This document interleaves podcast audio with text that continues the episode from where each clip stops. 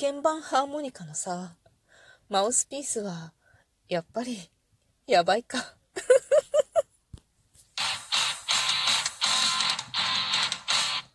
今日もなるようになるさ。皆さんこんにちは。アラフォー母ちゃんこと冬木玲です。この番組は私冬木玲が日々思うこと、本の朗読や感想など気ままに配信している雑多な番組です。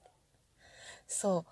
鍵盤ハーモニカのマウスピースってあるじゃない？鍵盤ハーモニカ今何て言うんだろうね？メロディオンって言ったりとか、ピアニカって言ったりとか、なんか場所によって違うのか、ものが実は違うのか、よくわからないけど、なんかあの、鍵盤だけついててさ、こうマウスピースをつけてプーって吹く、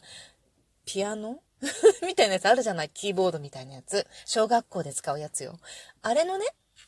こう、吹き口だよね、マウスピース。あそこをさ、貸し借りすることって、あったよね。ない これさ、ほんとさ、私はほら、もう思いっきり昭和時代のさ、小学生なんだけど、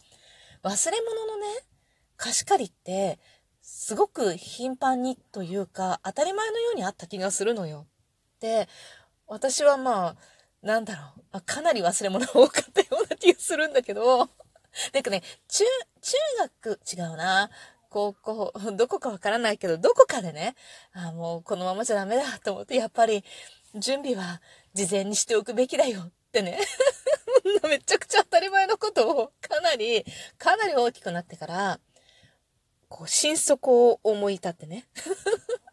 忘れ物をしなくなったんだけど、まあ、今もね、時折ね、何か忘れるとさ、まあよく忘れるんだけどさ、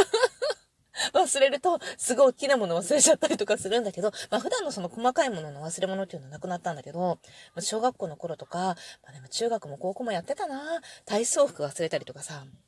なんかいつでも置いとくものじゃないものを忘れるんだよね。だから教科書とかでも、たまにしか持っていかないものとかね。なんか普段は保健体育の教科書とか普段はいらないけど、なんかちょっと今週はいるんだよねみたいな時に忘れたりとか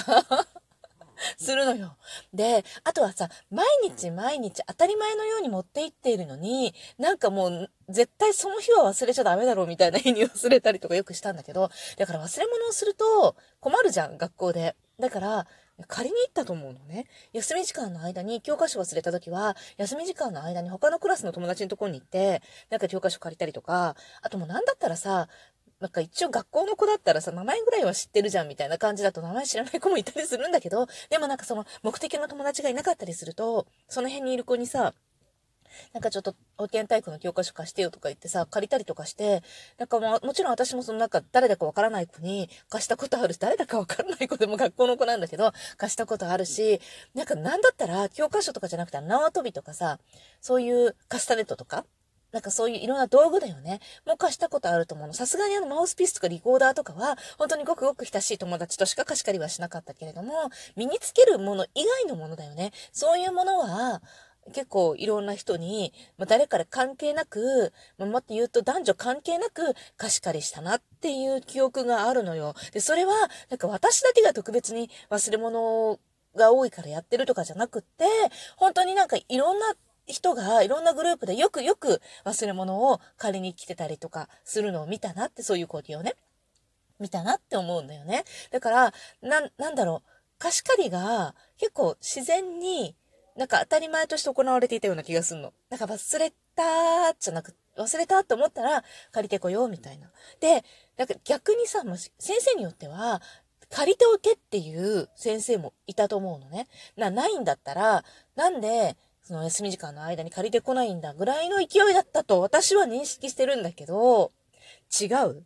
で、いつから、それは違うのか、それとも時代なのか、人なのか、地域性なのか、どういうこ、どっちだろうと思って、なんでかっていうと、よくよく考えてみると、子供たちって忘れ物もちろんするわけよ。で、したら、ないのよ。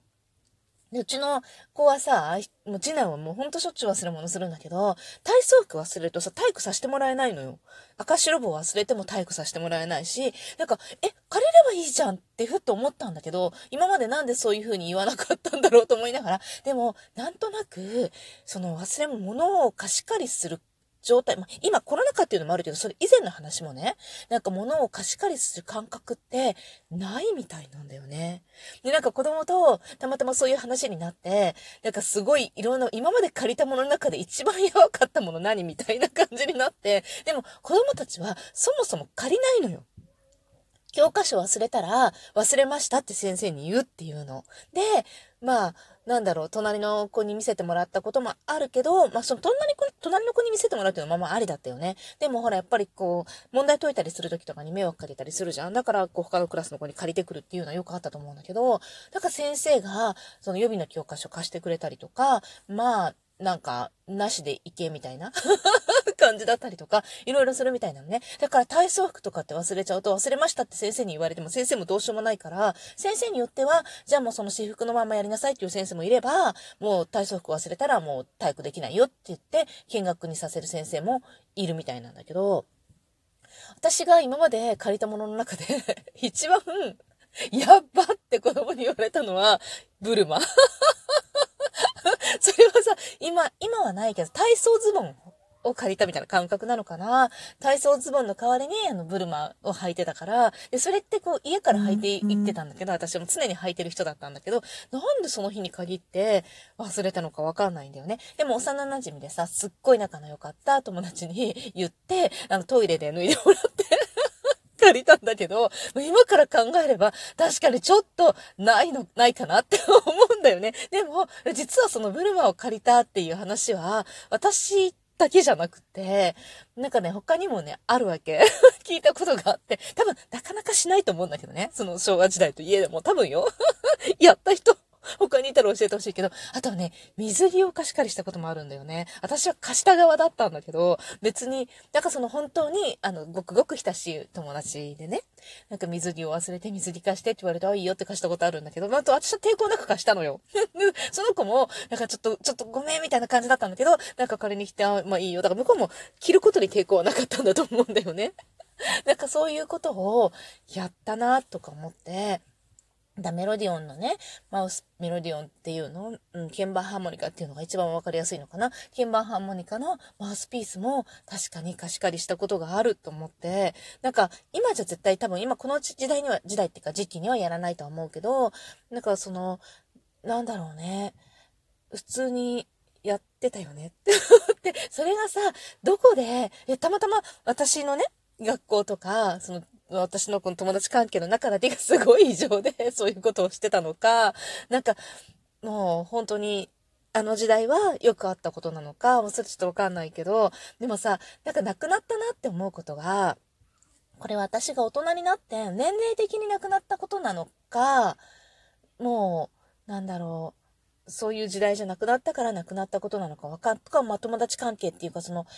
関係性が変わった？人間、その人間関係が変わったから亡くなったことなのかちょっとわかんないけど、まあ、回し飲みっていうのも、小学校とか中学校とか高校時代っていうのは、まあ大学時代にもあったかな。普通にやってたと思うんだよね。それも最近、まあ最近はそのまコロナ禍っていうのもあるけど、そのちょっと前とかも、あんまり見なくなったなと思って、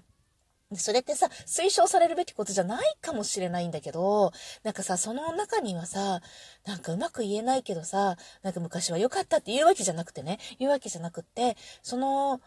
なんだろう、こう、何でもいろいろ抵抗なくやれるっていう一つの、なんていうか、なんだろうね、うまく言えないんだけど、潔癖的な感覚を作らないっていう意味では、なんかいろんなことを幅広く、いろんなこと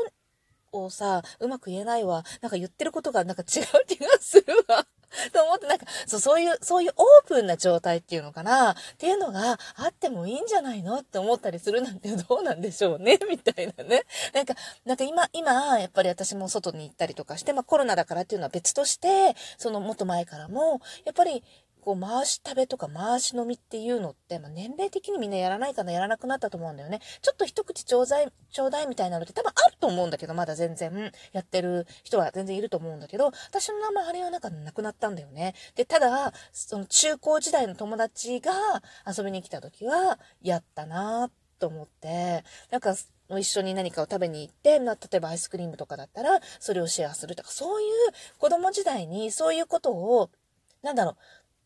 抵抗なくやってた？子供時代。なんかその先入観とかいろんな考えがあると思うの大人になったら、やっぱりその感染症とかいろんなこともあると思うし、なんかその、うつ、うつさない、うつされないみたいな、そういうどっちも、お互いに、まあ、身を守るためっていう感覚も多分あって、なんとなく、いろいろこうストップがかかると思うのよ。で、そういうストップがかからない小さい頃に仲良くなったお友達っていうのは、なんか多分、そのストップがかかっていない状態でそのまんま大人になっていて、そういう関係性が続いている人もごくいる、一部ね、いるんじゃないかなと思うんだよね。だから、だからそれがいいかどうかはちょっとわかんないけど、なんか、何せよ借りないんだってね。この 今の子供は。なんか、その、だから、私がブルマ借りた話は子供たちはドン引きだし、そそもそも体操服を借りるっていうこともちょっと理解できないみたいな。体操服借りるとさ、ゼッケンに名前書いてたりするんだよね。もう中高まで行くと学校によっては名前がなかったりとか、もう本当にごくごく小さかったりとかするから胸元とか、そのなんだ腰のあたりとかでね、あんまり目立たないんだけれども、小学校だとさ、ガーンみたいな前と後ろにガーンって名前書いたりするじゃない？